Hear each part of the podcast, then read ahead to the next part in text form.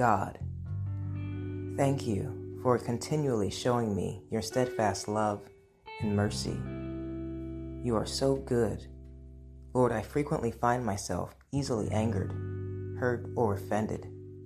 Please change the way I think and behave. It is through your Spirit that I am forgiven and empowered.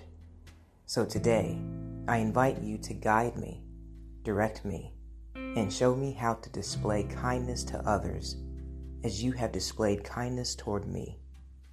In Jesus' name, amen. A prayer for kindness.